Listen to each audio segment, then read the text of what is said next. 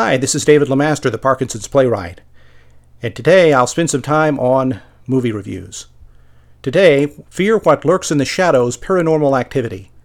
This is an older film, and you have a chance to pick it up on DVD. My biggest pet peeve about Hollywood is the multi million dollar computer graphic effects.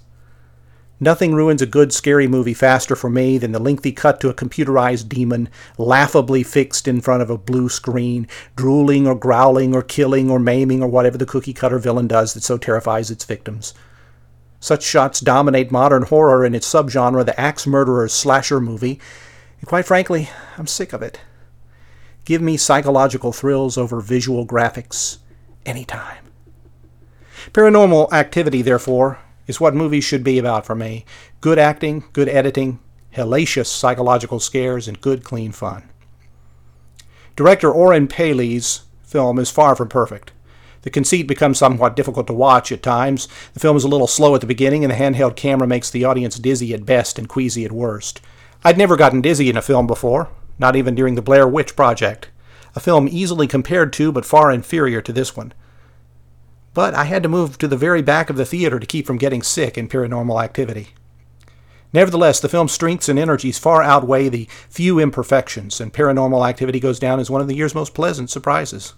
Katie Featherston, as Katie, carries the film with a believable, stirring performance.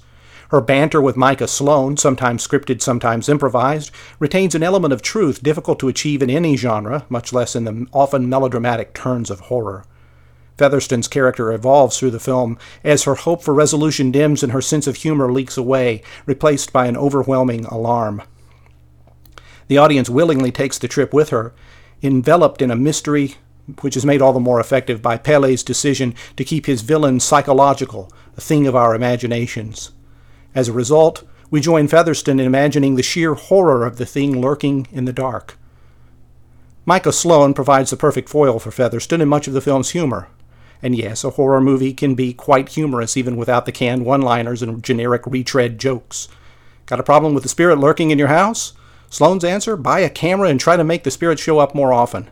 Is the spirit turning angry? Sloan's answer buy a camera and try the. Got a problem with the spirit lurking in your house? Sloan's answer buy a camera and try to make the spirit show up more often. Is the spirit turning angry? Sloan's answer buy a Ouija board and open up the metaphysical doors. The relationship between the two is fresh and amusing and, surprisingly, very real.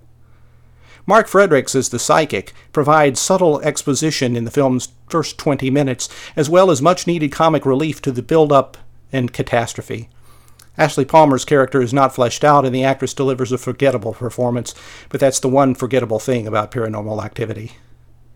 The film's greatest achievement is its building a sense of suspense.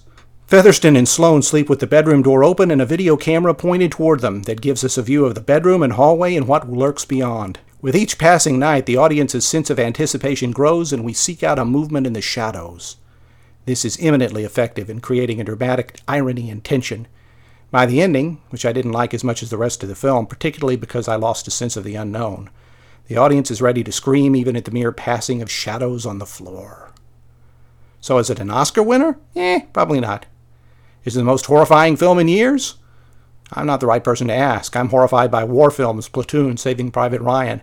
I laugh and have a great time in suspense horror films like this one. And I laughed uproariously in this one, especially in the last reel. Am I crazy? Nah. I just enjoy laughing through a good scare, and paranormal activity is a great one. The professor, me, creates this movie acting A minus, directing A, Script B. Special effects not applicable. Entertainment value A minus. Miscellaneous eh, B plus. Final grade A. Paranormal activity. Rent it. Have fun. My website is davidlemaster.com, and you can also find my work